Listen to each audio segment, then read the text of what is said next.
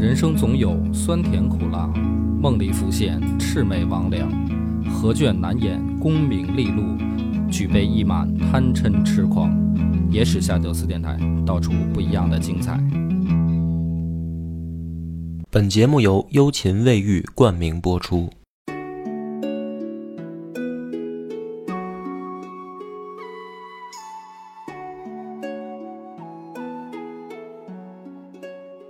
大家好，欢迎收听《野史下酒》，我是主播恶八波。广斌，今天咱们这是一个含金量非常高的一期，哎呦，因为《十有蹊跷》这个系列呢，是我微信专属的一档节目。嗯，那么这档节目的核心呢，是讲一些历史上发生过的事儿，流传到现在以后呢，大家看似觉得理解，但实际上里面有蹊跷的一些故事，一般都是大家耳熟能详的故事。肯定是耳熟能详。但是听我讲完以后，会稍微感觉说这事儿解释不通的。嗯啊，我会再放在这个系列里讲。嗯那今天呢，为什么要把这个系列拿到常规来，就是不在微信来更呢？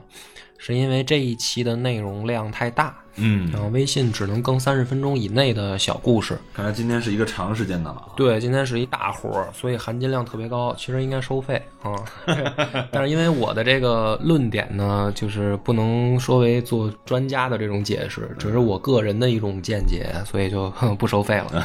但是绝对非常烧脑嗯，啊，就不扯淡了，就是今天讲什么呢？讲这个过秦论。啊，过秦论。啊，西汉的时候贾谊写的这个《过秦论》，呃，我可能讲的时候呢，会就有很多读音的问题，嗯啊，因为一涉及到古文，我特别懒得查字典。嗯，就这篇这个《过秦论》是咱们的一个课文嘛，对，小时候学过，上学的时候语文课都学过。而且当时全篇背诵。对，嗯但是可能令大家比较失望的呢，就是嗯，课文节选的并不是《过秦论》的全部嗯啊，实际上的《过秦论》，呃，分上中下三篇。嗯我们课文里学的那个只是《过秦论》的上篇。那么，这个为什么要讲它呢？就是说，我们中国呢，从秦开始推行的郡县制，嗯实际上是深深影响到至今的嗯，啊。对，就任何呃一个民族或者一个国家，它从古代遗留下来的，不管是政治制度也好，还是它的法律，它定出现过以后啊，都会对后世产生影响。嗯那么这种影响就是好是坏，这个就不一定。嗯学术界也有争论。那么有很多人呢，在这个秦国的制度上，去花了很长时间的研究，因为这个是一个特别典型的历史案案例，就是说秦的成功，崛起于战国时候，横扫这个诸诸侯，嗯，说明了他们他的制度的先进，对，对吧？不然的话，就是说，他怎么能赢了其他六国呢？哎，你怎么能赢关东六国呢？嗯嗯，那么一定是他的制度有其优势，可是呢，他败亡又非常快，就是说白了，制度不会根据人的这个好坏而快速衰退，嗯对吧？就因为制度它是一套组织的形式方式，就是你整个大秦帝国如何运行，不是说因为你换了一个这个皇帝，然后旁边有一个太监，整个这套制度就不运行了。嗯那么他的败亡，很多学者也指出来说，这秦的制度是有问题的，好像说他失败是注定的。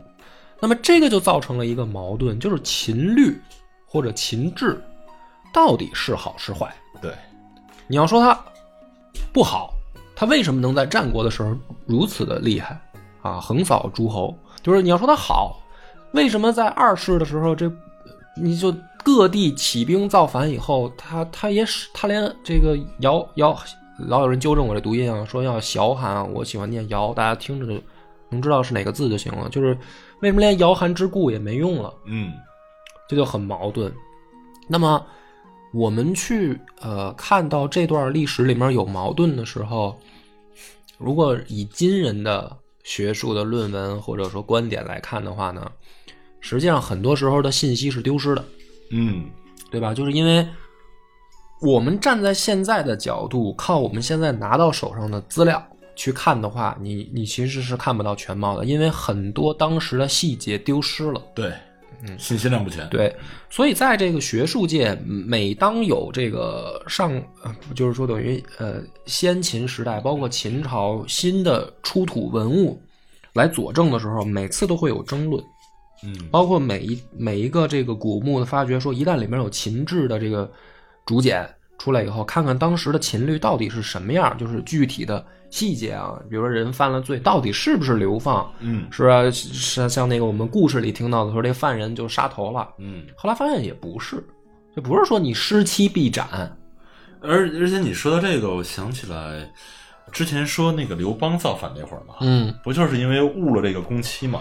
对啊，所以这个这些都是等于就是故事。啊，陈胜，陈胜，陈胜跟刘邦都有这个传说出来，是留下这种故事，就是说咱们反正也犯罪了，过去也是死。啊，过去也死啊，然后你反正这个都是一死，那咱们就是造反吧，嗯大家都是这么留在记忆里的。但是这个后来发现不是，啊，不不完全是这样不完全是这样，就是根据新出土的文物来看的话，发现秦律没有这么严苛。嗯嗯那如果这个支点一不成立的话，那就是说秦国或者说秦朝吧，我们还是把它叫秦朝。秦朝暴虐吗？到底嗯就史书里面哪些可信，哪些不可信？嗯你就模糊了嘛，对吧？因为你离它的时代越远，你实际上找到真相的难度越。对，所以我们今天呢，来看看《过秦论》。嗯因为《过秦论》毕竟是西汉的时候写的，嗯相对来说离那个时代还比较近。嗯他当时看到的很多证据，或者说当时的情况，会比我们更直接，嗯，对吧？他是在西汉初年吧，在文帝的时候嘛，啊汉文帝的时候，对西汉初年，那你想文景之治之初的时候，贾谊上的这个这封等于政论的这个散文嘛，嗯这个是一个点，就是为什么我们要讲《古琴论》。第二个是什么呢？就是这这个贾谊写的文章真的是太美了嗯啊！就是呃政论型散文里面，我记得我之前讲过这个陶武赵檄是吧？我觉得《过秦论》比那个写的还美嗯啊，那个我就已经给高度评价了，这个有过之而无不及。嗯所以他选入语文课本是必须的。嗯这样的文章，要是不让小孩儿去学的话，太可惜。但是呢，我也要留下一个我的观点，就是《过秦论》，我觉得他写的不对。写的不对啊对呀、这就是我为什么要放在《十有七窍》里讲，啊，就他的观点，因为他更逼近那个时代嘛。但是他提出来的问题，就是这个整个的三篇上中下的文章，贾谊实际上呢是向汉朝皇帝提出来说，秦朝为什么灭亡？对对吧？那么我们应该怎么做，避免重蹈前朝覆辙？对这个文章的所有的内容的核心在这儿嘛。所以《过秦论》里面除了这个我们学的课文的上篇以外，中跟下都在说实际上的解决办法。嗯嗯上篇实际上只说了秦的问题，他没有解决办法对，啊。所以我说我们的课文学的不全，但是他的解决办法是错的。哦。哦，你看，所以我们今天那这个咱们得说说了，因为我我们咱们当时在学课文的时候啊，对一个只学了第一篇，嗯，那这个就有的讲了，对对对，这个我们就等于还是，我知道大家都学过课文，但是我就假装大家都忘了吧。我就会很时间很长了，很多人可能课文是什么也记不住了。所以我们实际上为什么今天这个含金量特别高呢？我要把这个上中下三篇的全貌再给大家重新讲一遍。嗯就你得先知道贾谊写了什么，我才能讲他为什么写的错的。嗯，这个从头开始啊，说秦孝公据尧韩之故，拥雍州之地，君臣固守以窥周室，有席卷天下、包举宇内、囊括四海之意，吞并八荒之心。嗯开篇点题是什么呢？就是说秦孝公的时候，啊，他们占据的这个地地盘儿有自然天险，嗯啊，地势就是等于占地利嘛，而且呢有野心啊，吞并四海八荒之心嘛。那么点题就是说，秦国首先它有了强大的意愿，它有了统一的这个宏愿，嗯这个在当时是有突破时代意义的嗯啊，因为周王室分封天下嘛，可能说大家很模糊的说要争霸，对吧？争霸并不是说天下统一，争霸是说大家都服我，嗯就行了，我就叫霸主。但是说我要统一，这个是有一定的划时代意义的。那么当世时也，商君佐之，内立法度，务耕之，修守战之具，外连横而斗诸侯。于是秦人拱手而取西河之外。嗯这点出了两点，第一个是当时呢赶上商鞅了，变法，变法所以说商君佐之，内立法度。第二个是什么呢？外连横而斗诸侯，就是连横之计，还有纵横家相助，对吧？远交近攻，远交近攻，那么让分裂诸侯的同盟，这两点导致的结果是说，他他这个用词都很夸张，说秦人拱手而取西河之外，就黄河以西听起来很简单简单的啊，说秦国人就是抬抬手就拿了，就收了。那么他点出了两点，说秦强大的两个途径，第一个法家相助，商鞅是法家的；第二个纵横家相助，就是等于对他的外交产生了重大影响。那么孝公季末，惠文武昭襄蒙故业，因一策，南取汉中，西举巴蜀，东割高于之地，北收要害之郡，诸侯恐惧，会盟而谋弱秦，不爱真气，重保肥饶之地，以昭天下之士，合纵地交，相与为一。嗯这个故事就开始转折了，嗯就是说后几代君王从孝公死了以后，惠文王、秦武王、秦昭襄王，他们沿袭了秦孝公的策略。嗯我们还有这个大志，我们的法度也沿袭了先王的这个等于道路。于是呢，他们的地盘扩张很快，就等于西面取了汉中巴蜀之地，就等于现在的整个四川的版图就纳入到秦国的这个这个版图里来，然后北收要害之郡。那么诸侯这个时候就恐惧了，就是说秦国扩张太，扩张的太快、太强大了啊！地盘做战略的这个腹地已经很深了，那怎么办呢？于是诸侯开始，呃，招天下的能人志士。首先是每一个国家说不爱不爱惜什么珍宝器玩了，就是好东西拿去给这个有能力的人，请他来辅佐自己。嗯啊，不吝惜财宝，花重金请名士，然后呢，诸侯之间同盟，嗯对吧？所以说，这种情势是一个转折。你秦不是强大了吗？但你有没有我东方六国联合起来强大？那么结果是什么呢？这个贾谊在里面提了好多人，啊，说当世之时，齐有孟尝，赵有平原，楚有春申，魏有信陵。此四君者，皆明智而忠信，宽厚而爱人，尊贤而重士，约从离衡。兼韩、魏、燕、楚、齐、赵、宋、魏、中山之众，就是说这个还是比较典型的四个代表，就是战国四公子。对这四个人都是很能招纳这个呃怎么说门客的贤士代表，而且呢说这个当时还算上魏、中山、宋这几个，虽然后来大家觉得都是小国啊，实际上在当时他们的这个地位并不是不是很低的嗯啊。那么这些国家都联合起来，我们要去对抗秦国。后面呢，他又提了一大串的人，说什么，比如什么苏秦啊。啊，什么这个乐毅啊、吴起、孙膑，这些都是东方六国的能人嘛而。且这个人这些人到现在也很出名，对，到现在这五庙使者里面还有供着的呢。嗯那这么牛逼的这些人在东方六国啊，包括这个战国四名将里面也有在东方六国，比如廉颇是吧？嗯这种人，还有马夫君、赵奢什么的这些人，啊，怎么结果是什么呢？结果是常以十倍之地，百万之众叩关而攻秦。秦人开关严敌，九国之师逡巡而不敢进。秦无王室遗族之废，而天下诸侯以困也。于是从散约败，争割地而入秦。就是说，东方六国的这个联盟的军队走到人家门口了，人家把门打开，跟你跟你要干，结果呢，说六国的人不敢不敢去打了，然后就散了。散了以后怎么办呢？割地给秦国，嗯就是求你别打我。就你看这贾谊的文章啊，妙就妙在画风一转，感觉这个结果一个大转折，一个非常大的转折，是吧？就让读者的这个心情跟坐过山车一样。对前面还说这六国有那么多人提人呢，对，是吧？后面说，哎，突然一看结果说散了，然后这六国就就好像莫名其妙的就就败了。怎么打的可没说这里边啊啊，就是说扣关，这应该是函谷关吧？对，而且好像秦国人很轻松似的，说无王室遗族之费，连根弓箭都不费，嗯是吧？就然后，于是天下诸侯已困，就这怎么怎么会这样呢？莫名其妙吗？那么结果是什么呢？秦有余力而治其弊，王追王逐北，伏尸百万，流血飘橹，因利成变，宰割天下，分裂山河，强国请服，弱国入朝。延吉孝文王、庄襄王，享国之日浅，国家无事。最后好像这个事儿解决了吗？看似解决了。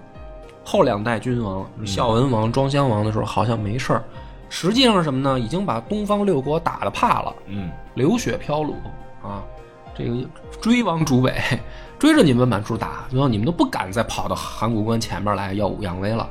然后好像天下太平，嗯实际上强弱之势已定，嗯是这是这种感觉。然后这个画风又开始一转，及至始皇，奋六世之余烈，镇长策而御宇内，吞二州而亡诸侯，履至尊而治六合，执敲扑而鞭笞天下，威震四海。这嬴政就出来了，就到始皇了。啊，说奋六世之余烈，这句话说得特别好，叫什么呢？并不是说他嬴政一个人牛逼，是秦朝六世六代君主经营到他这儿该爆发了，对，那就是说谁也拦不住。那么结果是说，南取百越之地，以为桂林象郡，百越之君俯首系颈，委命下吏，乃使蒙恬北筑长城而守藩篱，却匈奴七百余里，胡人不敢南下而牧马，士不敢弯弓而抱怨。嗯，就别说东方六国了，连南边的百越、北边的匈奴都服了。嗯对就是秦国在秦始皇统一以后，变成了秦朝，就是这么牛逼。看起来这是秦朝的鼎盛时期。对，就是天下无人能挡，嗯，很厉害。于是秦王呢，废先王之道，焚百家之言，以于前首，挥名城，杀豪杰，收天下之兵，聚之咸阳，削封敌，铸以为金人十二，以弱天下之民。然后建华为城，因河为池，据益丈之城，临不测之渊，以为固。良将劲弩守要害之处，信臣精卒陈厉兵而谁和？天下已定，始皇之心自以为关中之固，金城千里，子孙帝王万世之业也。嗯，就是他写的这个文章，首先你看我这么读起来就很顺，对，一口气就下来，而且他的语义非常通顺。就是他统一天下，他干嘛了呢？啊，他不再按照先王的这个道理去行使了，他焚百家之言，焚书。焚书坑儒啊。但是，这个实际上我们也解释过，焚书坑儒不是大家想象的是说就是啊，这个就不细解释了吧？嗯，那么然后呢，说天下之兵，把所有天下的武器兵器都收到这个咸阳，给熔成十二个大金人儿，立在这个咸阳宫门口。然后呢，这个拆城墙，就天下东方六国大城城墙，包括小城城墙，全部拆掉，然后修驰道嘛。嗯，这样的话，就说哪儿叛乱，秦国的骑兵马上就杀到那儿，他都没有城墙可防守，而且你还没兵器，天下兵器都给你收到咸阳，铸成人儿小铁人儿、大铁人儿了。哦，他这个以弱天下兵，以弱天下之兵是这个意思对啊。我把兵器收起来，对铸成一个十二金人。对，就等于没、啊没兵器了，啊没城墙了，你无法造反，你敢造反也可以，你就等死就行了。嗯就是当时等于秦始皇干的这个事儿。嗯那么说，这个焚百家之言呢，就是说你也没有那些乱七八糟的想法，嗯就是你有你造反，就是说咱们说干事得有理论依据嘛。嗯你甭管是你是兵家也好，是是是什么道家也好，什么你都都给你干掉，嗯，没有想法。没想法，咱就就法家，嗯，就你得我就告诉你什么事儿不能干什么事儿是对，什么事儿是错就行了啊？哎，你不用有自己的，你也不用有。想法，嗯这样的确那还造个屁反啊，是吧？你想你想你有想法没理论依据，你说嗯我不服，咱怎么办？你也没有兵家的兵法给你看，嗯是吧？也没有兵器啊，你也没有城墙，那怎么办？那么说，始皇寂寞，余威震于殊俗，就是说秦始皇已经死了，他的那个影响力啊，秦国的强大的那个威慑力还在。嗯嗯但是呢，画风又一转，这个文章太妙了啊，跟过山车一样。说然陈涉瓮有绳书之子，蒙利之人，而迁徙之徒也，啊，才能不及中人。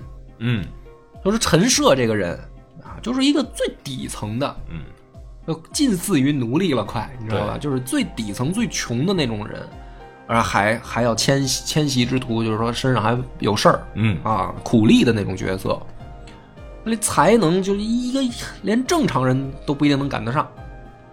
后面说，非有仲尼莫敌之贤，陶朱以盾之父，是吧？孔仲尼。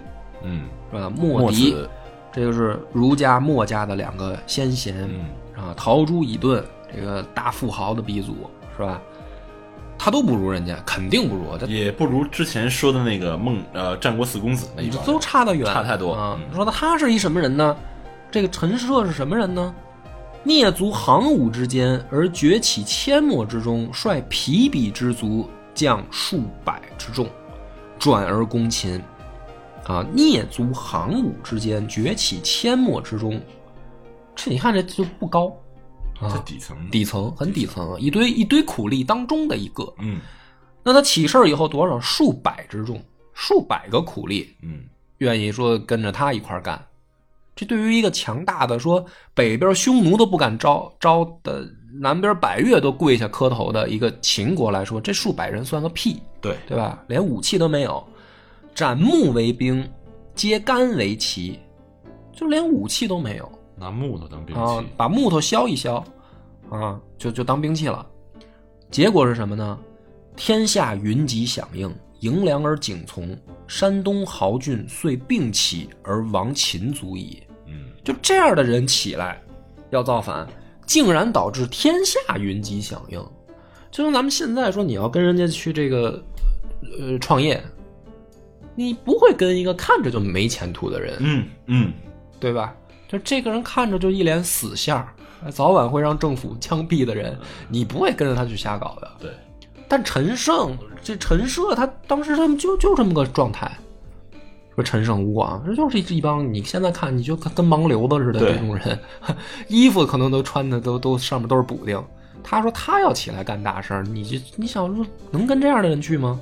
结果竟然天下云集响应，啊，迎粮而景从，自己带着干粮也要跟着他造反。嗯那这个就奇怪了，是吧？他下面就对比说：“且夫天下非小弱也，雍州之地，摇韩之故自弱也。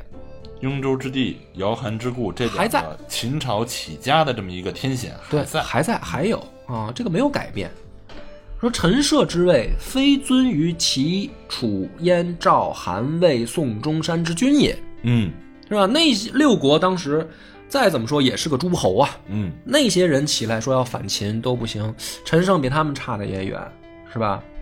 非贤于勾稽长沙啊，折数之众，非抗于九国之师也。深谋远虑，行军用兵之道，非及相识之事也。然而成败易变，功业相反，何也？说你的这数百人军队，怎么也不可能有当时六国任何一国的军队装备精良，训练也赶不上人家，从兵器、行军各个方面都不如那个素质都不如，甚至呢，你也没有好的将领，对吧？东方六国再次，人家随便一个战将，人家也是等于专业的武将吧，起码说人家这个从小就练习这个武艺，然后学习兵法，嗯人家当个将军，你这一帮盲流子，你肯定也不如人家。对，那为什么说结果却相反？是使山东之国与陈涉独长协大，比权量力，则不可同年而语矣。然秦以区区之地，至万乘之势，续八州而朝同列，百有余年也。然后以六合为家，摇韩为公，一夫作难而七庙徽，身死人手，为天下笑者，何也？这会儿这个贾谊已经抛出很多问题了。对他看似在反问或者说设问题，就是大家读到这儿的时候会想说，对呀，这个秦国的国本好像没有动对，啊，结果这个分六世之余烈的余威也还在啊，算七世了，嗯是吧？加上秦始皇七世也还在，而且秦始皇做的很绝呀，把造反的一切的必备条件都给你干掉了，然后我们前七世的余烈还在啊，怎么就就秦就亡了呢？这就是上篇剩最后一句话了，嗯是吧？贾谊说：“仁义不施而攻守之势异也。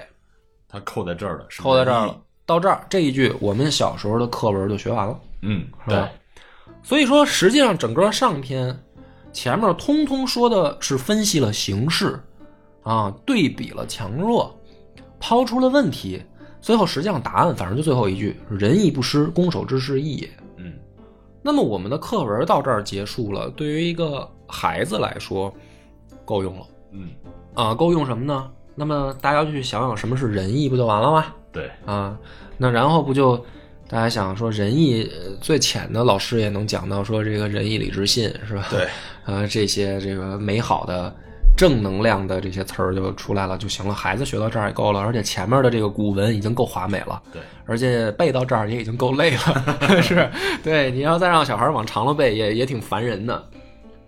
但是呢，实际上这个上篇到这儿的时候，并没有解释问题。这个问题这么解释是不是完全没有没有任何作用的？就是这是一个大的问号点在脑袋上，靠这么一个，呃，说行仁义就解决它吗？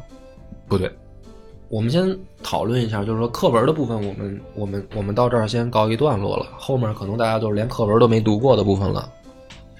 贾谊说的这些事儿里面有他夸张的部分，嗯比如说秦人取河西之地的时候，退六国之师的时候，是吧？征战天下的时候，也没那么容易。嗯啊、也是经过了很多惊心动魄的这个 战场上的，是等于角逐，然后一步一步变强。他是六世经营啊。对，所以没有他说说拱手而取西河什么这些啊，无王使这之这这不不太可能，嗯对吧？这是他夸张的部分，但是不影响。嗯嗯不影响大体的他的这个论调，就是说，毕竟秦国人还是在强大之后一步一步走到了巅峰。嗯那么，另一个夸张是什么呢？说陈胜吴广起义，也没有那么多人去跟着这哥俩干。后来大家也都知道，还是说这个，呃，楚国对这个项羽军队项羽也好，后来的这些山东各国诸侯的这个旧有贵族，嗯，他们起来以后，他们不可能跟着陈胜吴广干嘛。但是说造反之势已经起来了，这个也不影响他的大体的这个思路，就是说有人造反了以后，结果天下就不止一处造反，那么这个大体思路也没错。那么课文到这儿的时候，我我们就，比如说我现在要是假如说教这篇课文的话，我教到这儿的时候，我可能就会担心将来这个我的学生有没有一天会想起这个问题来。嗯就当时这篇课文它最后的这个结论对不对啊？解释通了吗？其实没有。我我也有问题，嗯因为一个是啊，咱们看秦国在兴盛的时候，我我个人觉得啊，它依仗两个优势，第一个是秦朝那个地面上产马，嗯而东方列国无马。嗯第二呢，就是毕竟骑兵打步兵是有优势的嘛。嗯第二呢，是秦国在汉中、四川这两个地儿，嗯到现在也是非常肥沃的地儿，它应该产粮，嗯所以有有兵、有马、有粮、有人，才是它真正一点点兴盛的一个一个很关键的因素。那在后来，不管他是不是住了十二金人也好，嗯还是说这个呃各种因素吧，嗯。但是他马和粮还在这儿，所以你看，那假如说你现在用这种方式，你开始呃提出这个解答的思路了，然后假如说我我来驳你啊，嗯很好驳。第一个，秦国有马，咱们就不不说到底有没有啊，就说他有。赵国也有，燕国也有，对吧？赵武赵武灵王从胡服骑射开始的时候，骑兵就已经很强大了，骑也有马吧，对吧？要说比有钱，齐国有钱，山东之地啊，是吧？自古的鱼米之乡啊，管仲经营过的地方，嗯，这这整个这个恨不得他是七国里面最有钱的。那么，而且他们联合呀，那么这为什么还是这个结结果是被被人家秦国吞并呢？所以说你你你我驳你这一点，就是说他他其实站不住脚。嗯对吧？你要说啊，就秦国有马，就他富，他还真不是最富的，甚至他那个财力跟楚国差不多，嗯 是吧？你别看人楚国可能这个呃作战能力不强，但是人可真是地大物博呀，那么大片的面积了，这个。那么那为什么六国在函谷关前败兵而退呢？对啊，这就是我等于贾谊提出来的疑疑疑点嘛，嗯就他没有解释的地方，被夸张的嘛。其实也打过，也杀进去过。对，秦国也也不是说那么顺利，也差点被人灭过嗯啊，没那么顺利。那么我们接着就是说，先从贾谊的思路再往下看，就进入中篇了，课文之外部分了。说秦灭周四，并海内兼诸侯，南面称帝，以养四海。天下之事，沛然向风，若是何也？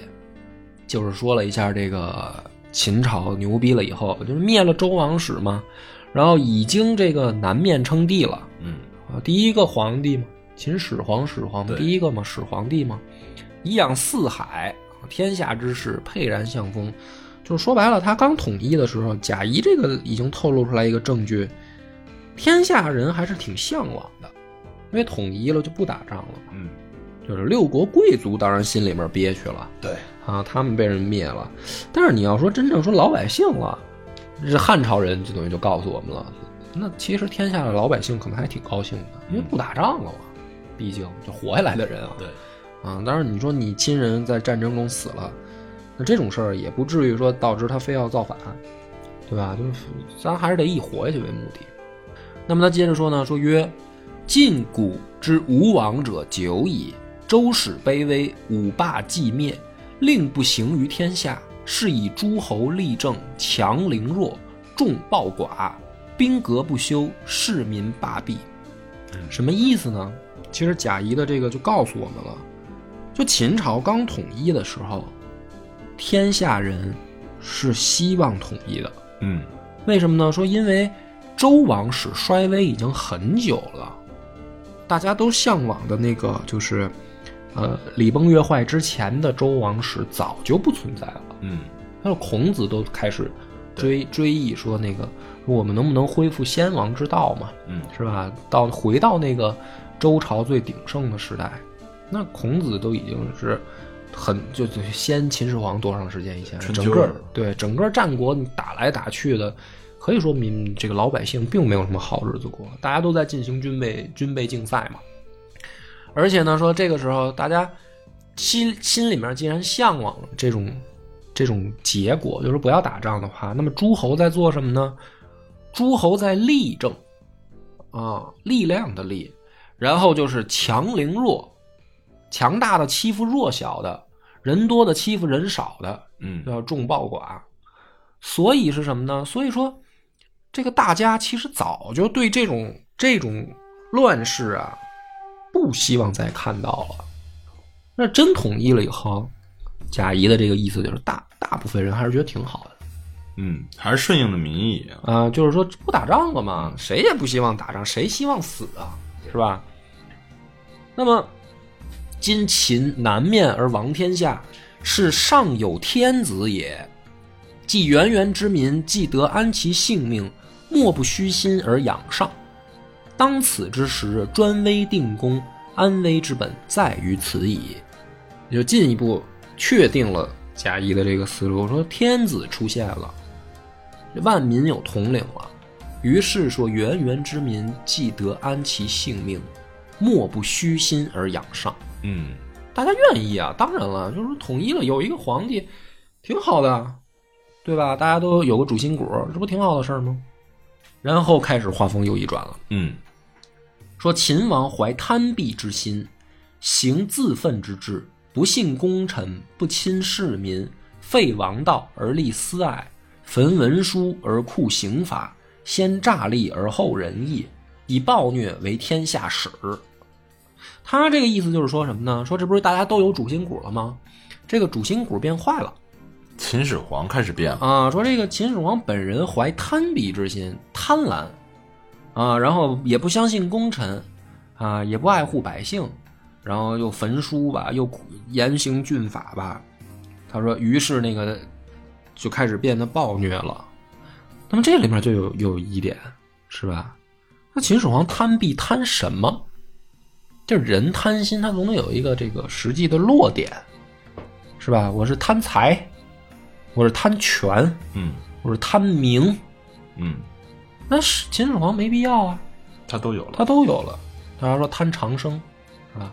贪长生，就是说我想多活，这个事儿跟什么这个焚书峻刑法这事儿没关系，你就解释不通，就是你的这个呃因果关系不成立嗯啊。你比如说我我贪财，对吧？于是我要怎么办呢？就是我我要是作为秦始皇的话，那我就苛税呗，是吧？我加加收税，那我收税大家不高兴了，然后我峻法，你不交不交我剁了你，这个是通的，嗯对吧？嗯但是秦始皇没必要，他贪财吗？他不贪啊，是吧？贪名儿吗？也没什么，他已经是那最有名的了，嗯都不用贪，那顶多说他贪一长生不老，长生不老就没有后面这个逻辑链了。嗯就他那个钱足够让他去求仙求仙访道了，他也不用再加税啊。贪权吗？贪权谁跟他争权啊？北边匈奴都不敢不敢射箭了，南边百越跪地上磕头，他谁会他在贪什么权？他已经是顶点了，对吧？我看贾谊说他不信功臣嘛。啊，对，不信功臣，那功臣也不会跟他争什么呀。所以这看它里边就有疑点。那么夫兼并者高诈力，安危者贵顺权，此言取与守不同数也。秦离战国而亡天下，其道不义，其政不改，是其所以取之守之者无益也。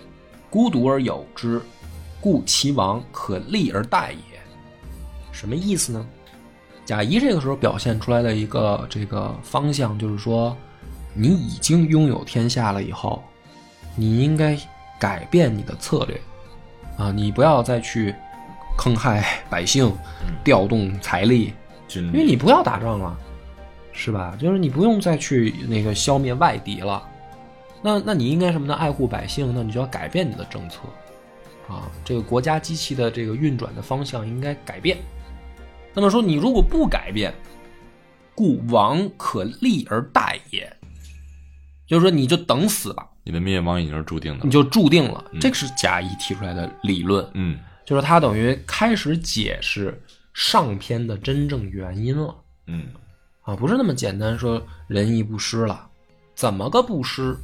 他他开始进一步说明了，说借使秦王论上世之事，并殷周之计，以御其政。虽后虽有淫交之主，犹未有轻微之患也。故三王之见天下，名号显美，功业长久。就是说，你秦朝啊，也应该总结前代经验，是吧？殷商啊，这个周周武王夺了天下以后，那么也要好好治理天下嘛，嗯对吧？那么你要是不治理天下，就比如说这个商朝、周朝是中间儿就没有昏君吗？也不是。也不一定，嗯人家也有啊，也有那个不靠谱的皇帝，但是人家毕竟也没有直接亡国，就是还是享国都是几百年的这这种长度。那你怎么秦朝到二世就亡了？说明什么呢？说明你的政策有问题。嗯，啊，如果你的政贾谊的这个意思就是说，如果你的政策没问题的话，他的死亡也是有一个周期的，他也不会说二世就亡了。嗯嗯啊，说殷商这个周武周朝，西西周、东周都算上，咱们就说西周吧，也不是说每一个皇帝都跟都跟圣贤似的，对吧？人制度好。那么他的这个论点就是说，今秦二世立，天下莫不引领而观其政。夫寒者立短革，而饥者甘糟糠，天下萧萧，新主之资也。此言劳民之义为仁也。什么意思呢？就是说啊，你现在改变政策还确实是一特别好的时机，因为什么呢？天下刚刚统一，刚刚稳定，很多人啊知道不用打仗了，但是呢，生活状况还没有改善，还可能吃不上饭啊，衣服上还有补丁。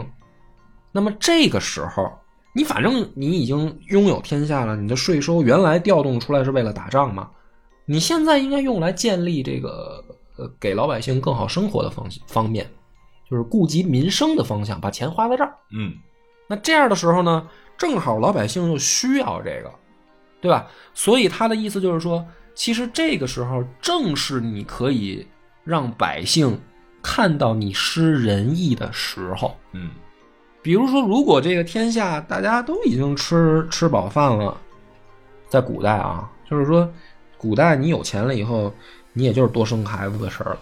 嗯啊，也没什么追求，不像现在这个物质产产品、这个商品这么丰富，是吧？你有钱了，你可以买豪车、买别墅什么的。古代你吃饱了饭，你也就是多生几个孩子，你还想干嘛？但是等到那个时候，你再行什么仁政呢，效果不明显，嗯因为大家本来过得就挺好啊。你说这个再减免赋税吧，啊，不明显。但这个时候最明显的时候，因为大家都吃不上饭，就是连那个吃饱肚子都成问题的时候，你说你要行点仁政，多好的时机啊！这是贾谊的这个论调啊。那么说，这个相使二世有庸主之行而任忠贤，臣主一心而忧海内之患，缟素而正先帝之过，列地分民以封功臣之后，建国立君以礼天下，须囫囵而免刑戮，去收奴污秽之罪，使其各返乡里，发仓廪，散财币，以赈孤独穷困之事，轻赋少事，以佐百姓之之急，约法省刑，以持其后，使天下之人皆得自心，更节修行，各慎其身。什么意思呢？就是大家去听这段古文的时候，能听出来它的意思了。就是还是说你行仁政，就是说，啊，比如说这个犯小偷小摸的这个罪的，啊，坑蒙拐骗的这种的小罪的啊，就是不是杀人放火、什么强奸这种的，这样的这个刑罚不要那么严苛嘛。要以宽容为本。啊，就是说这比如说罚点钱就行了呗，也没必要非得给人关起来或者给人剁了。呃，亲近贤臣，然后减轻赋税，发仓廪，是吧？把粮仓打开，这个赈济一下穷苦百姓。那么贾谊就是这个论调，说如果你要是这么做的话，百姓是会爱戴你的。就是你已经二世了，那秦始皇死了以后，比如说你儿子你要这么干的话，秦始皇来不及干了，但是你儿子如果要这么干的话，那百姓其实会希望这个大秦帝国越来越好的，他不会造反的，嗯不会说想推翻你的。结果呢，塞万民之望，而以圣德于天下，天下希矣。即四海之内，皆欢然各自安其自安乐其处，唯恐有变。嗯虽有狡诈之民，无离上之心，则不轨之臣无以事其志，而暴乱之间迷耳。嗯，就是说，如果你这么做了的话，这个结果会是什么呢？顺从天下百姓的心愿的话，即便个别坏人有野心的这个坏人，他想作乱，也没有人会跟他作乱的。嗯嗯就大家都不想去这个把好好的日子破坏了老百姓是唯恐有变。啊。嗯那么他这个直指谁呢？就是说陈胜、吴广这样的人，嗯或者说那些山贵族呃关东六国的这个旧有贵族，对啊，比如说项羽，嗯啊，说项羽要造反，他再牛逼，再天神下凡，再这力能扛鼎，没人跟他，他也造不成嗯啊，他也反不了。那为什么那那他反过来就是这意思吗？就是为什么人家一造反，大家就都跟着去了呢？你没有满足老百姓的愿望，对吧？大家还该吃不上饭的还吃不上饭，又回到那个问题了。我这是活着都吃都成问题，虽然倒是不打仗了，活活饿死，那这当然还是造反，那就造呗。反正有有把有钱的人宰了，重新重新洗牌呗。嗯这是贾谊的论调，说二是不行此术，而众以无道，坏宗庙与民，更始作阿房之功，凡行言诛，立志克身，赏罚不当，赋敛无度，天下多事，力不能济，百姓穷困而主不收恤，然后奸伪并起，而上下相顿，蒙罪者众，行路相望于道，而天下苦之。嗯就是说，你看，你还造什么阿房宫这些宫殿，然后呢，你自己又贪图享乐，然后还刑法那么严苛，说天天下的这个犯人啊，都塞满了道路了，大家都活不下去了。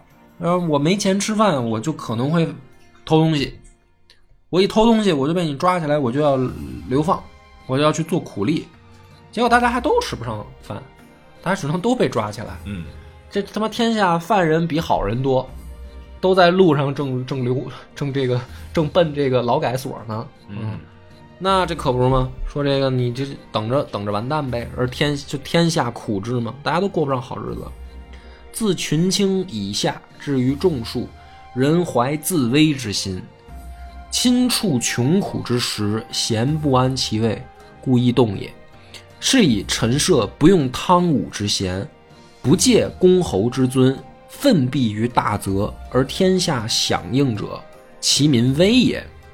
就是说陈为什么陈涉可以啊？没有什么这个汤王、武王之嫌，没人那么厉害，也没有什么贵族的身份在身上。大泽乡振臂一呼，天下响应，是因为什么呢？没他们振臂一呼，老百姓也要也要造反了。只不过他们是个引子。哎，只不过他们是这这会儿呢是陈涉顺应了民意，大家都这么想。对。那么贾谊的这个论调到这儿的时候就很明显了，就是说他他开他开的那个篇，他提出来的问题，他到中篇这个时候，因为后面就剩就剩两句了，我就不用都念完了。就是他已经开始解释的很详细了，嗯就在我刚才解释的那个过程当中吧，就老百姓就是要反了。嗯啊，没有人带头，早晚也会有个张三李四跳出来，啊，这样的人是早晚的事儿。那为什么会老百姓活不下去呢？因为你呃你不顾及老百姓的死活，呃，最开始他的转折在于秦王欢贪怀贪鄙之心，对，嗯嗯到二世呢也没有更正他父亲的这个过错，嗯，没有以仁义治天下，对。所以民不聊生。但是我们这时候就该随着中篇的这个结束，我们就要抛出我们的问题了，因为贾谊已经开始解释他的版本了。嗯但我们就从他这个文章里面，我们会发现矛盾的地方。第一个，你如果说，啊、秦始皇和这个秦二世这个胡亥贪的话，他贪什么？是顶层的这个执政者一个人贪，还是说整个秦国贵族集团在贪，嗯还是说整个官僚系统在贪？嗯嗯这个事儿贾谊就没点明白。嗯他写的反而好像是什么呢？就是那金字塔尖儿的人贪，嗯嗯对吧？那你就解释不通，嗯他贪他能贪多少？他能把天下人因为他自己的贪心逼得吃不上饭，那这得贪到什么程度啊？他就是修个阿房宫也不至于这样啊，嗯对吧？万里长城都修了，他再修个阿房宫，万里长城是秦始皇时候干的呀。那你修一个阿房宫能跟长城比吗？好像不能吧？那要照你这么说，在秦始皇那会儿就该乱了。那为什么要等到胡亥的时候乱？那或者说秦始皇这么牛逼，他还他是能带兵打仗的吗？也不对。那再往前推的话，就是说，如果贪鄙之心啊，说要调用民力，调用赋税，秦国要像这个榨汁机一样把老百姓榨干的话，老百姓活不下去。那在统一之前，秦国就这样啊，要不他哪来的钱打仗啊？他肯定是调用全国物资啊。那照你这个推理的话，那秦国人早就反了，他都没有统一天下，说在天下人在反。那么如果按照他这个思路想是什么呢？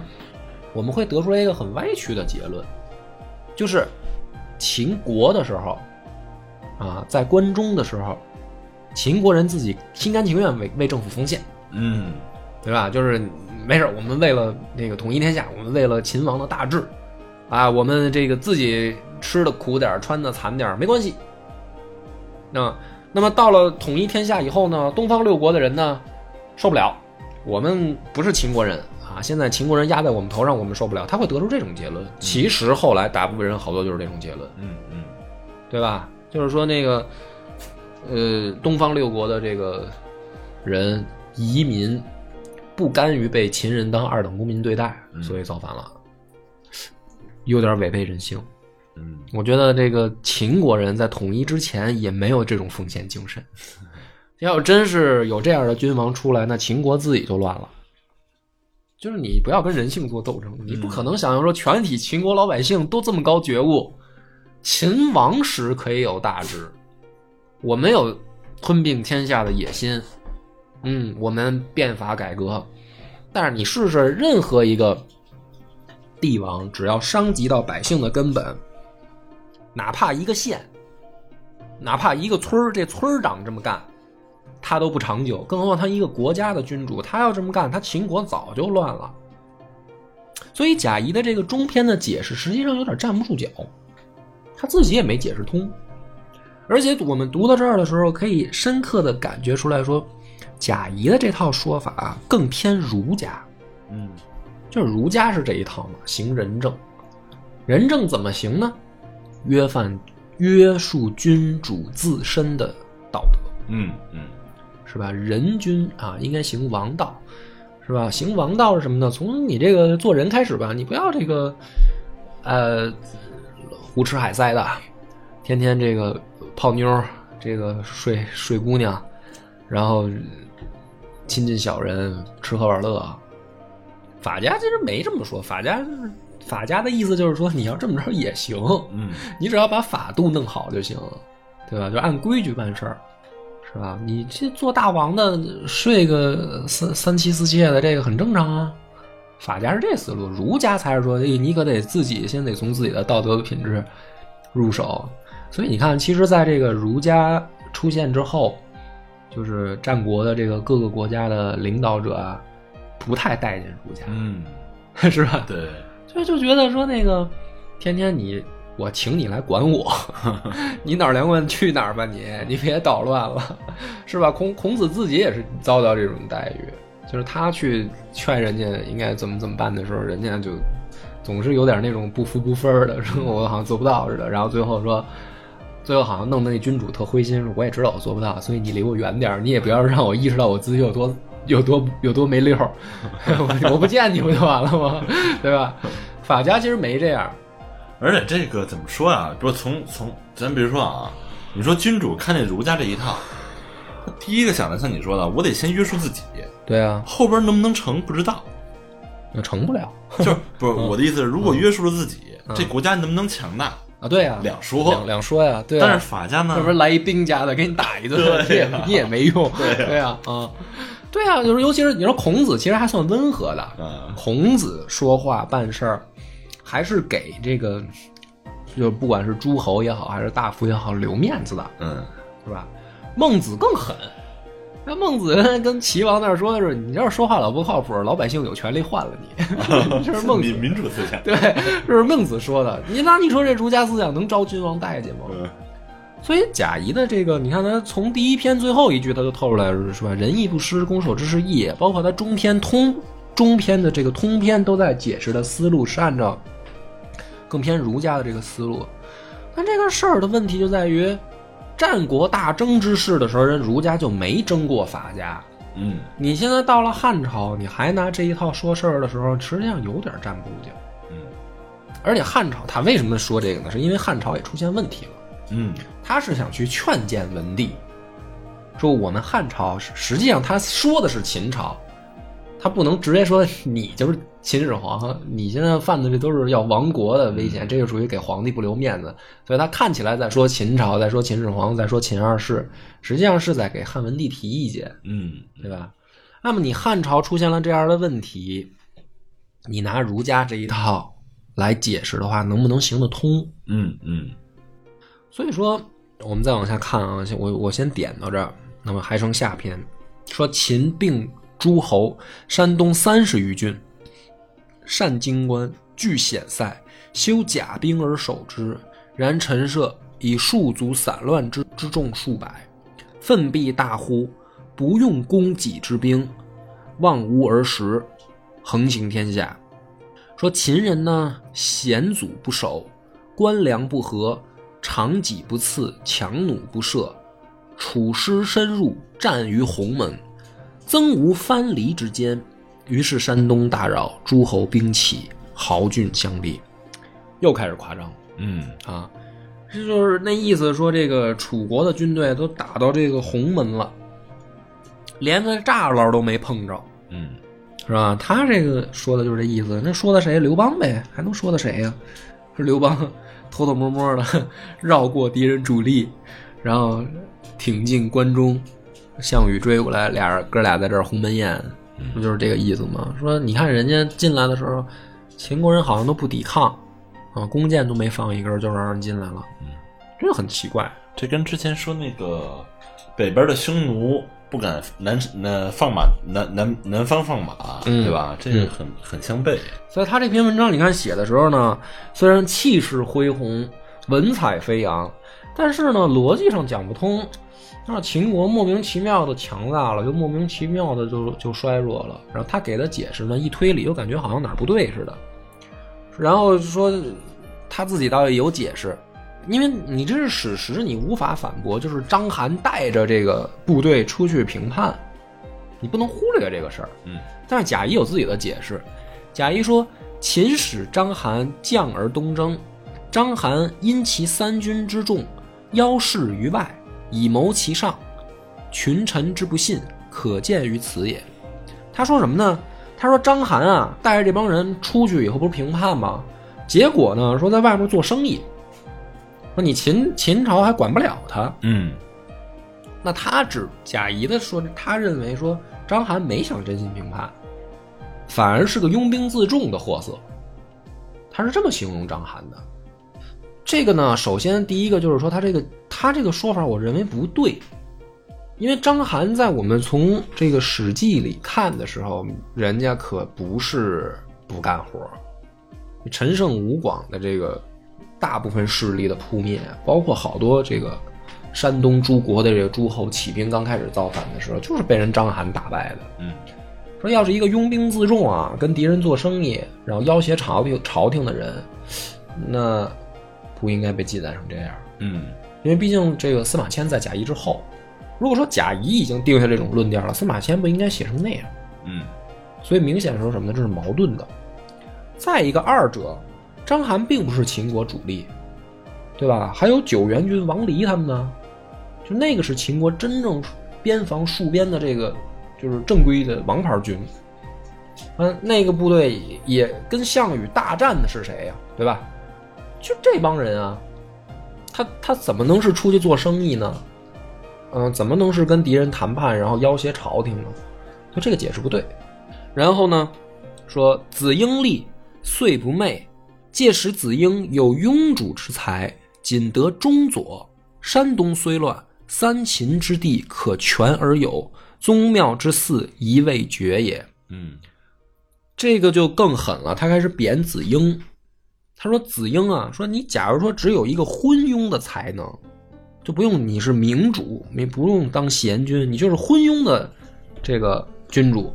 然后你碰上一个仅仅仅是中等才识的臣子辅佐的话，就这样的配置的情况下，你秦国也应该能保全三秦之地。”自己的老老本啊，就是大本营关中之内啊，啊，秦这个三辅之地嘛，后来三秦王那个地方，啊，左冯翊，右扶风，是吧？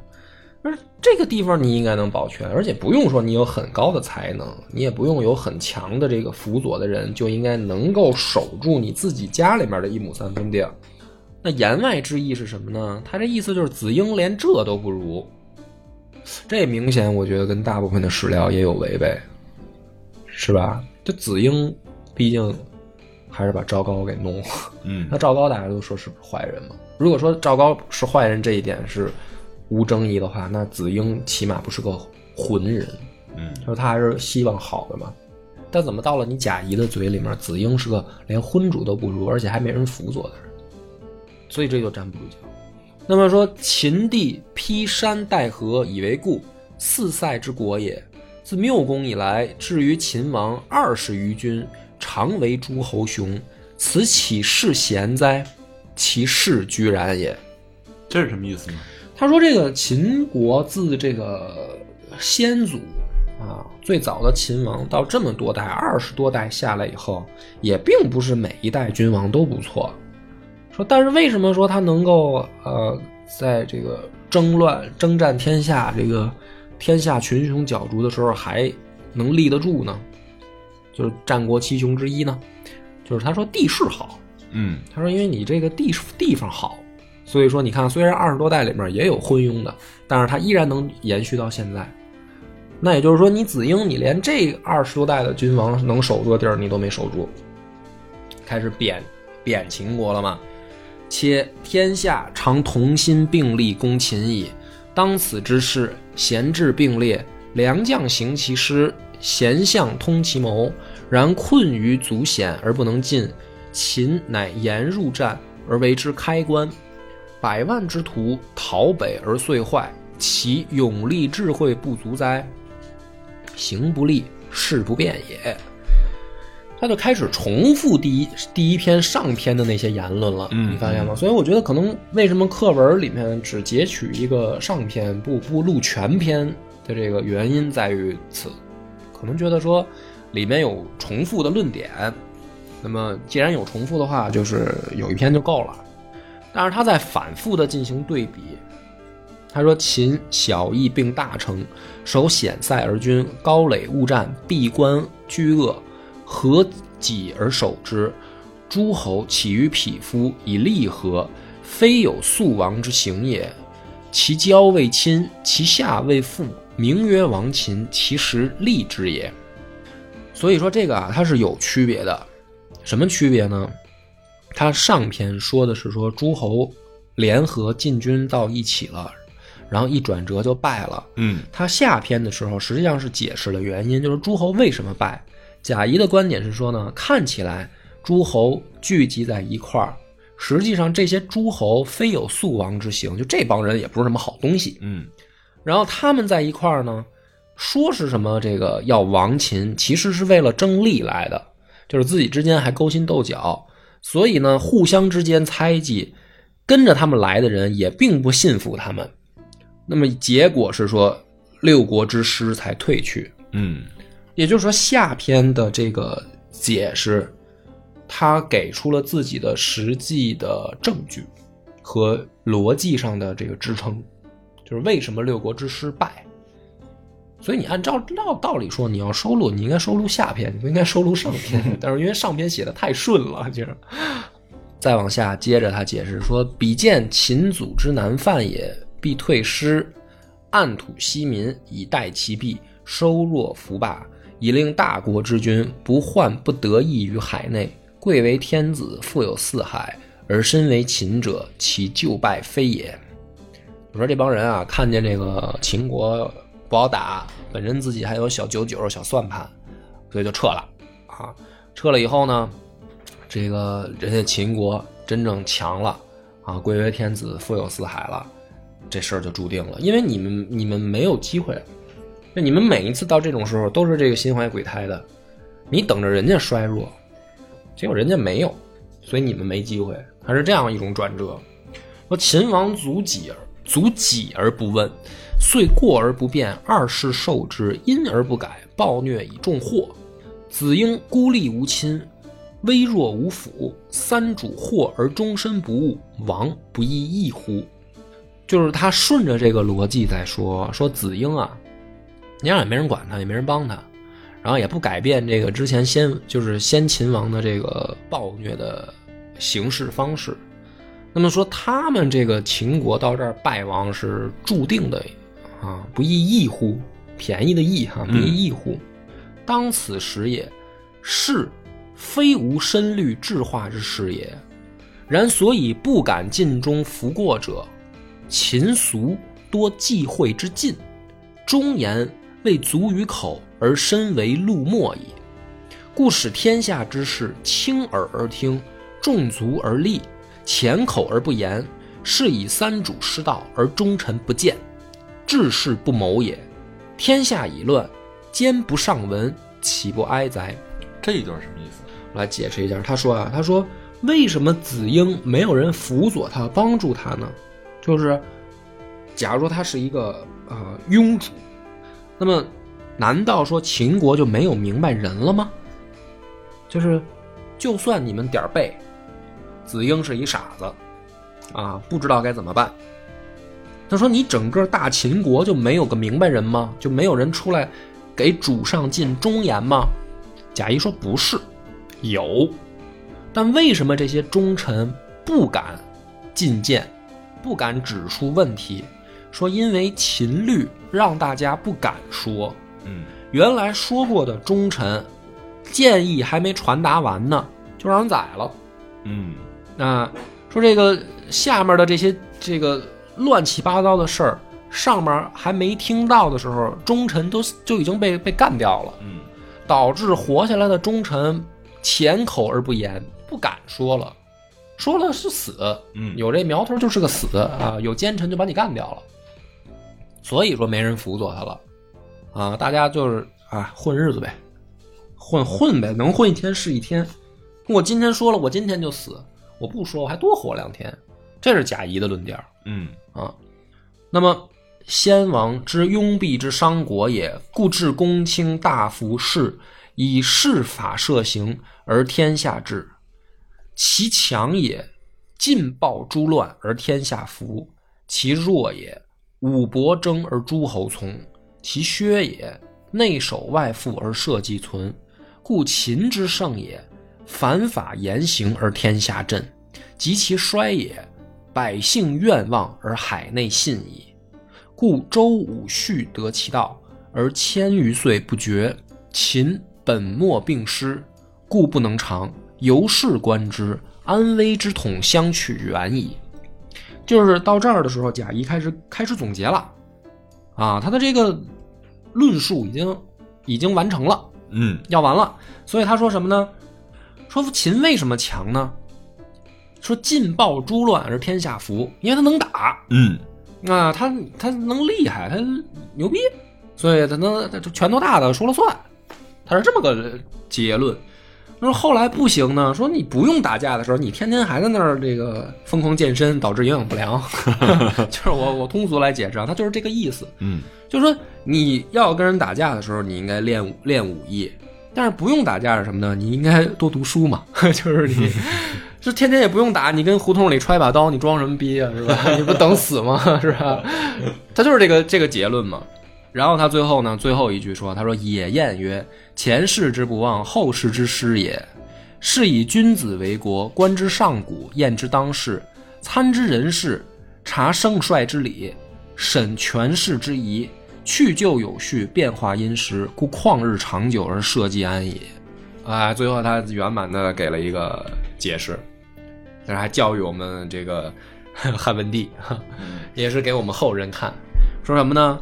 嗯、你这个当帝王也好，还是说我们这个当君主的，你得总结前人的教训嘛，你得总结前人的经验，这样呢，你才能避免犯前人的错误啊，然后你的这个国家才能长久，啊，你的社稷才能长。这个是整个的《过秦论》的通篇。上中下三篇。上中下三篇，到这儿才是真正的一个全貌。但是你看，随着我讲，我也就一边就去质疑他了，解释的不对啊！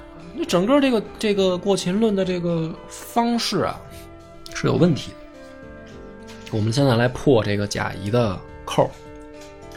首先，秦王并不亡于暴乱，就是这怎么讲的？啊，就是说白了，如果他要是因为暴虐，他压根儿就没有办法到统一天下以后，在秦国的时候，关中就乱了，人家老百姓就反了，就活不下去了。这一点要说明的是什么呢？说明秦制和秦律它的作用是有效的，嗯即便到了统一之后也有效。但是，权力的结构，它的最基本的是什么呢？它的最基本的是说，秦国建立的整个体系里面是靠暴力威慑。说白了呢，法家的最核心能站得住脚的，就不管从韩非那块儿还是商鞅这些人啊，你可以发现离不开赏罚二字。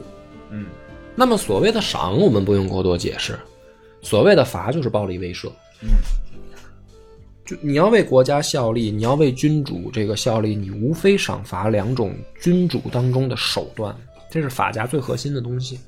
那么制度的建立呢，是需要靠暴力威慑的，就是说我定的这个法律能不能行使下去，我是要有惩罚机制的，它才能保质制度的有效运行。奖赏、惩罚机跟惩罚的两个机制。那么在秦国奋发图强的时候，可以说法家的奖励惩罚机制是绝对有效的。嗯，这是导致他能够调用国家的人力、财力、物力去争衡天下的一个最根本原因。嗯，而大家去忽略的，往往是就是说，那么是不是东方六国就没有这种赏罚措施，无法调动全国资，就是他某一国资源呢？比如说齐国是调动不了自己的资源吗？或者楚国是调动不了他的资源吗？应该也不是。这个就对了，就也不是。所以很多人到这儿的时候就进入了一个卡壳状态，就是说，如果忽略掉，就是说东方六国没有法家，这个道理才能解释得通。但是你要注意哦，就包括商鞅自己也是东方六国跑过去的，就不是秦国本地人，他是外国人。也就是说，法家他们的很多学者发源于东方六国，而且你去看这个真正史料的时候，东方六国也有过变法改革，是吧？别的不说，你比如说楚国吧，吴起就干过呀，他就变法过嘛，嗯，对吧？那并不是说人家国家就不不搞这个法家这一套。那么为什么秦国还能行之有效呢？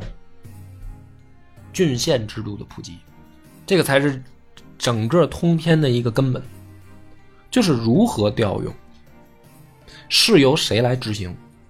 嗯，就秦制，秦制它的这个政体的改变，最最核心的，不光要有法家思想为依据，还有真正的它的行使的政治制度的改变，郡县制，这个才是真正秦国强大划时代的意义。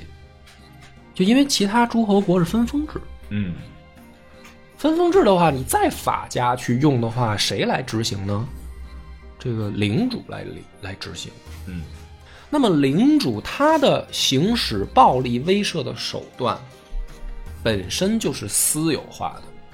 嗯，就比如说，我是一个这个诸侯下面的大夫，大夫叫家嘛，啊，诸侯制的叫国，大夫制的叫家。我家治的这些人，我家里面不管是门客也好，还是我的这个手下的部队，本来就听我的，嗯，我的赏罚也控制在我手里，我只对我上级负责。那么我调动国家的时候，实际上我的这个暴力手段还是维系在我这个家族之内，或者我这个阶层之内。嗯，对于我之外的，我就不感兴趣了。因为我要我要想往上爬，是一个家族的往上爬，是整个我这一个阶层往上爬，于是才会出现什么呢？三家分晋，田氏代齐，对吧？这个才是人家真正往上走的一个结果，就是我整体这个集团我往上走一步，啊，晋王我们废掉啊，赵魏韩三家分了你，是吧？齐国你姓姜的不行，我姓田的来，这个我往上我才有动力，除此之外我是无动力的。嗯嗯但秦国就导致什么呢？他去执行法家这套的人，郡县制其实行使了以后，实际上是官吏在执行，就是当官的这些委任是由中央政府直接任命。那么我的升迁就是我个人的事儿，比如我把我这个县的税收搞得好，我往上交，我不用带着我这个左右什么亲戚四大姑八大姨的，咱们一块儿升官，不可能。我干得好就是我自己的政绩，然后我自己升官，那我才有意愿说，我为国家去把这个岗站好，我把我这个县，我管的这一亩三分地儿的税收搞好，嗯，调动起来这个能力，然后我做好统计嘛，我这我这一县里到底有多少老百姓，有多少亩田，嗯，能有多能产出多少粮食来，能拉出多少壮丁来，我统计清楚，我报给国家，然后我调用起来。比如要打仗了，国家说你们这县出一百个兵啊，没问题，我出一百五十个，我统计的清楚，我能出得起，我的政绩好了，我往上升，他才有这个意愿。嗯嗯那到诸侯的这个下面的这个家臣里面，我没这个意愿，我给你，我给你大王好好表现。大王说要打仗了啊，咱们这个每一个家族把自己治下的这封地里面抽一百个壮丁啊。啊，大王，我真努力了，我就调了五十个人来，这个仗我们已经尽力了。他就是这个结果。嗯，所以说，秦朝真正有效的就在这儿。他为什么能调得动民力？不是说东方六国就不变法，对吧？法家本身就是发源于东方六国，怎么可能人家不知道这事儿呢？但为什么说其他国家不推行郡县制呢？对啊，这是一这是因为什么原因呢？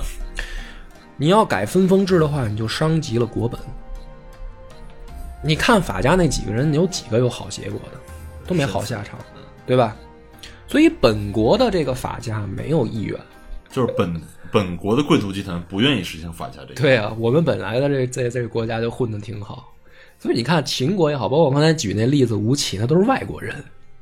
就是我在秦国本身也是个王老五，嗯，所以商鞅到那儿我就变法变呗。我我在本国说我到你这儿来，本来我也没有什么势力，我就靠大王对我的信任，我把这事儿变过来。嗯，那也就是说，这个大王或者君主是愿意实行郡县制的，对呀、但是贵族不愿意。对，对吧？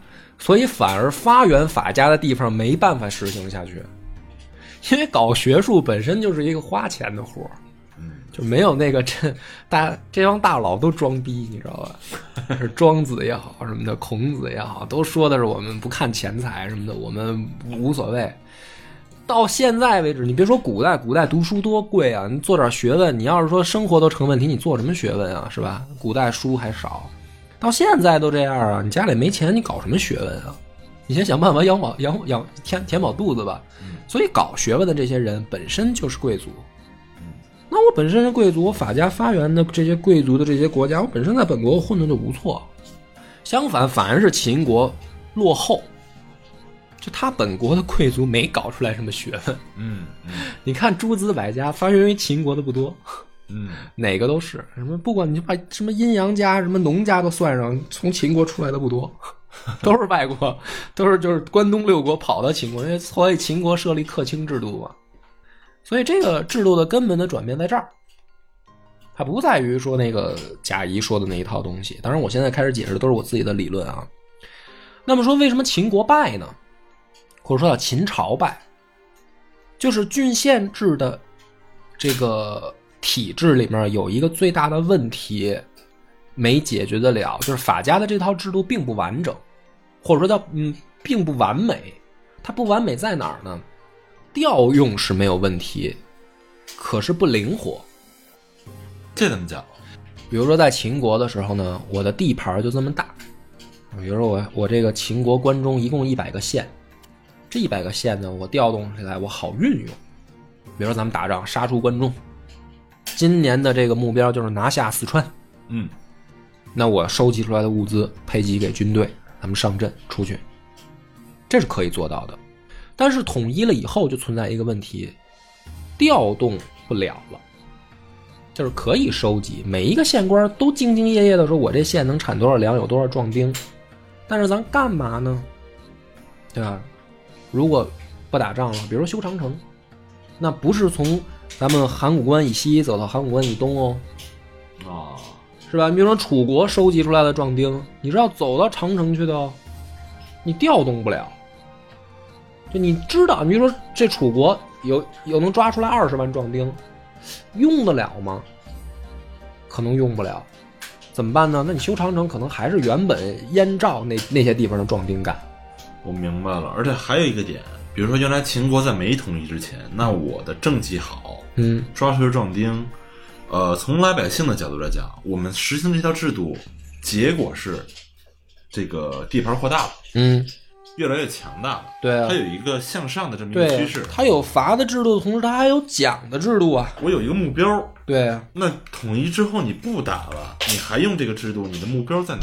对啊，你去打谁呢？对，而且你你就算你说去用苦力啊，比如说修长城也好，修什么这个秦始皇陵也好，什么的这些事儿吧，你也用不完。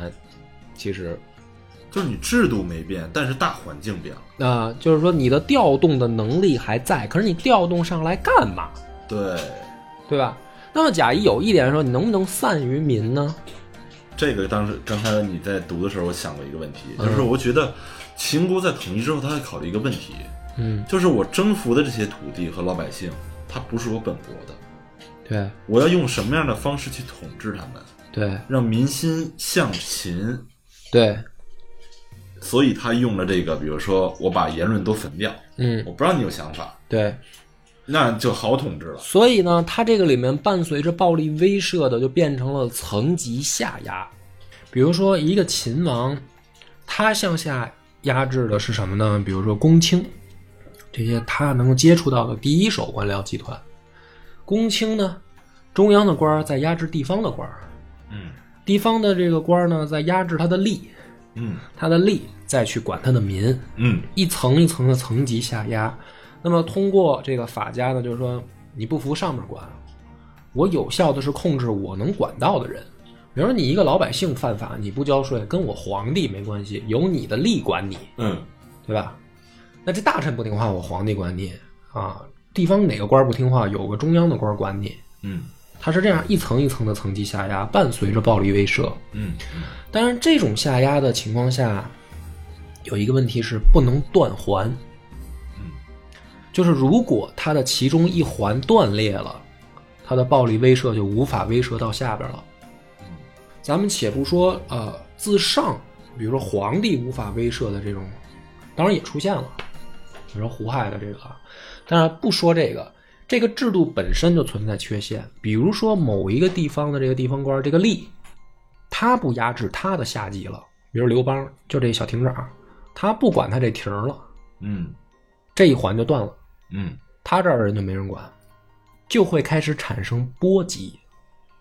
如果再是什么呢？比如说一个县长这一环断了，这个县就没人管了。嗯就是权力的如果的威慑的这个逻辑链断了，它会就开始蔓延，而且不一定能及时阻止。那它如果说其中一环下呃下层的一环断了，对，它的上一层可以派一个新的来嗯来管理，嗯，来维持这个那这可能就有时间差。这个链条啊。而且如果是同时多地，嗯就这个影响力就大了。嗯嗯那么大家说，那这个你说的这个不对啊？说为什么这个底层人民一定会反呢？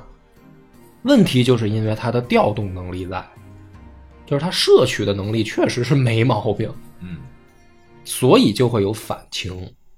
嗯就包括秦国自己也行，就也是这样。但是为什么呢？因为秦国地方就那么大，他管理的就有效及时。可是放诸到当时整个天下的时候，你再涉及到当时的交通环境，你就算把城墙都拆了，你修了驰道，你还是来不及。嗯你就楚国那儿乱了，那一环断了，啊，当地有老百姓造反了，你就得调其他的州县，最近，你从中央去就有时间差。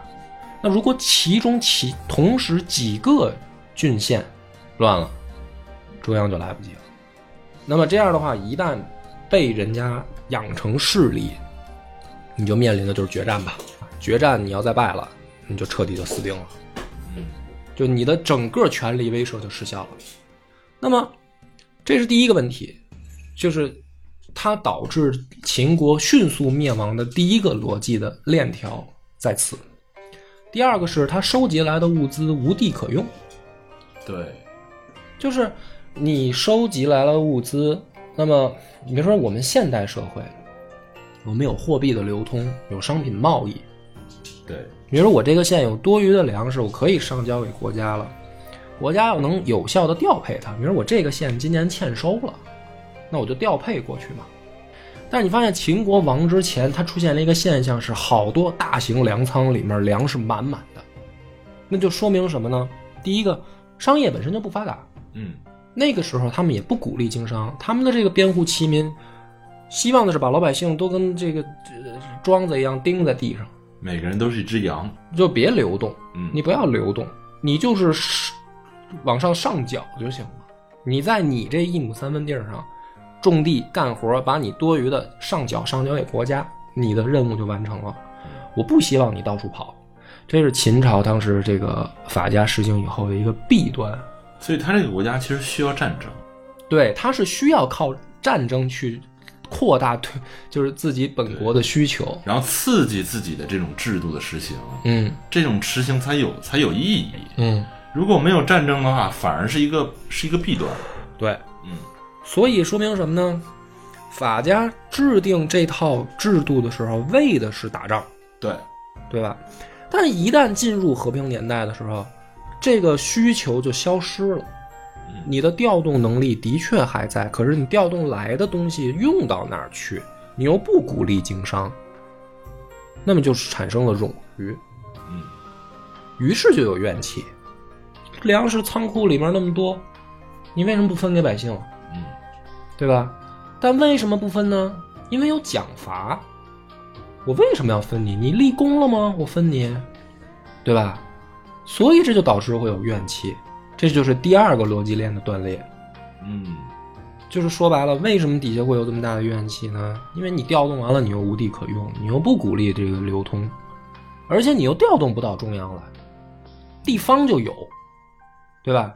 就说白了，你第一个我们刚才说的暴力的威慑那条链断了，比如有一个地儿乱了，嘿，正好仓库里还有粮食，可能还有兵器，嗯，你是老百姓手里没有，你政府军队里总有吧，对吧？那你又调动不到首都来，你在当地粮仓存着，那就给造反提供了便利条件。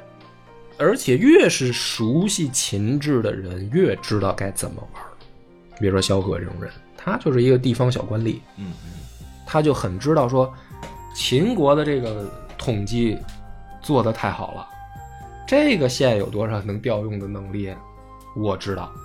我不知道，我去到那个档案室里面，我把这个图集收集起来，我就知道了。嗯所以你看，刘邦一打仗到一个地儿，刘邦是疯狂的想这个抢点钱，然后睡娘们儿什么的。他说进那个长安不是进那个关中以后，他不就这这表现吗？萧何干嘛呢？萧何赶紧去找那个当地的图册、嗯户籍，要把这些收集起来，这才是最有用的。所以他越熟悉秦制，他越是在秦国当过小吏或者小官的，他越知道这个东西的重要性。所以萧何能当刘邦的后勤部长。对，啊，那么这个是他逻辑的第二个，就是贾谊的那个，我觉得就不对。就是这个真正说能治法家弊病的，不是儒家，是经济学家。他这套制度的这个补丁，不是从儒家能打上的。对你不能老跟人性做斗争啊！你要求好了先王，那你要不要要求官吏啊？那要求了官吏以后，你是不是还要要求百姓啊？当然，儒家的理想是这样。对吧？就是说从上到下，大家都都往好了去去这个人人君子的方向发展嘛。但是目前为止来看，好像不太容易实现。嗯当然了，这肯定也是站在后世去总结前人的角度上来说，所以我们我们说秦王，嗯，肯定也是必然的，因为到那个时代，他无法发展出当超越那个时代的制度。但是呢，像贾谊这样在站在汉朝的时候，要给这套制度打补丁的时候呢，他也不一定就是对的。也就是说，秦朝发展不出来，就是汉朝就一定发展出来吗？也不一定。但是你要这么说的话，贾谊在过秦论里也提过了，就是你秦始皇、始皇跟二世，嗯能不能废先王之道？嗯他的这个废先王之道，是不是就你刚才说这个呢？就是我们看到了自己六世分六世之余烈这个过程，嗯因为你六世经营啊，原来都证明这个政这个策略是对的，嗯那你后边的这个王能不能看到说我们之前制定的策略现在大环境变了，嗯我们应该做出一些改变？嗯贾谊在过秦论中也提到了，嗯他是不是指的这个呢？所以他可能就忽略了有一个叫项羽的，嗯，是？吧？因为项羽他推行的就是正好跟秦制完全蛮拧的，就秦国实行郡县制，然后推行法家，对吧？项羽就非得回到分封制，嗯他说我就不当皇帝，我就西楚霸王。然后各个还回到说你是赵王，你是楚王，你是韩王，你是这个燕王什么，他还回到这一套。他就是因为看到这个问题，就是秦制是有弊端的。有好多学者呢，他们就解释说，是因为项羽痛恨秦国人啊，因为他们家有家仇嘛。嗯，这看得太就是，但你要说完全没有也不是，对吧？但是你要说完全就是这样，就是所以项羽就这么干了。然后，而且项羽很很傻，是吧？目后而观。当时也有人这么骂他嘛，锦衣夜行，是不是？这锦衣不能夜行，还是项羽说的。但是我总觉得说，呃，制度的推行一定有其产生的原因，就是项羽疯了，就因为很讨厌秦国人，然后自己好不容易打下来的天下就跟人满着拧着干。其实我觉得他在上层看到的是说，郡县制是有弊端的，那怎么办呢？我可不可以回到封国制？到后来发现也不行，嗯所以刘邦的汉朝提出来的就是郡县封国并存，嗯就看起来好像暂时解决了这个问题嘛。但是贾谊在汉文帝的时候提出这个文章的时候，他实际上说明汉朝那个时候已经有这个隐患了，就是两套系统的弊端可能都有体现，制度应该更新的时候怎么办？我们可以看得出来后面发生了什么呢？七国之乱，对，对吧？七国之乱归根结底是爆发于分封制的矛盾，对，所以呢，说明分封制的矛盾先爆发了以后，然后七国之乱出了，平掉，把这个火扑一扑，我只能说它叫降温，就是封国制的弊端降降温。然后发生的是什么呢？大匈奴，汉武帝来了，开始发动大量的对外战争，解决郡县制的弊端。嗯所以说汉朝的这个补丁其实也没打上，就他后来之所以又延续下了封国制的弊端也爆发了，然后降温，然后郡县制的弊端也爆发了，然后又降温，哎，你说这个郡县制的弊端是因为打匈奴去解决，这是怎么讲的？拉动内需了呀。就是把各县，就像你刚才说的，嗯调调配的物资、人力、兵对啊器，来用于对外战争，对啊，来作为统一集权。重用桑弘羊，然后算敏是吧？榨取老百姓的这个可榨取的能量，榨取完了以后干嘛呢？对外发动战争，然后来把权力集中。对，然后权力集中，让我王朝延续，打完了，国家也穷了，慢慢恢复呗，是吧？然后恢复一直到西汉末年嘛。西汉末年说白了，王在什么呢？太有钱了，是吧？就王莽太有钱了，贫富差距太大了，所以他改他改革不了了嘛，嗯对吧？就说白了，这个东西到西汉末年依然这个补丁没打上嘛。王莽是想打这个补丁，又打失败了，所以天下乱了。然后到东汉重新洗牌，刘秀出来等于又重新洗一次牌，然后又进入螺旋式循环。所以说，秦制对我们的影响一直延续到现在。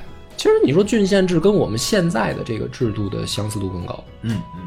对吧？因为我们不是分封制了，我们现在的这个国家的行使制度不是分封制，更像郡县制，我只能说更像。但是好处是什么呢？这个补丁打上了，嗯。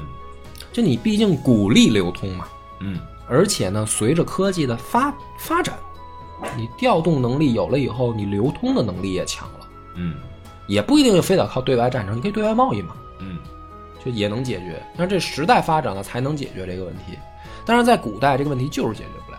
嗯就是所以大家不要说，不要以为说贾谊站在西汉去总结了秦朝的错了以后，他说的就一定对。嗯我认为他说的也不对。哎，这就是今天为什么说很烧脑、含金量很高，就在于此。还是有时代的局限性，对，那是当时那个时代没办法的。就是没办法。好了，本期已经时间够长了，感谢大家的收听，拜拜。我们的微信公众号叫“柳南故事”，柳树的柳，南方的南。如果还没听够的朋友，欢迎您来订阅关注。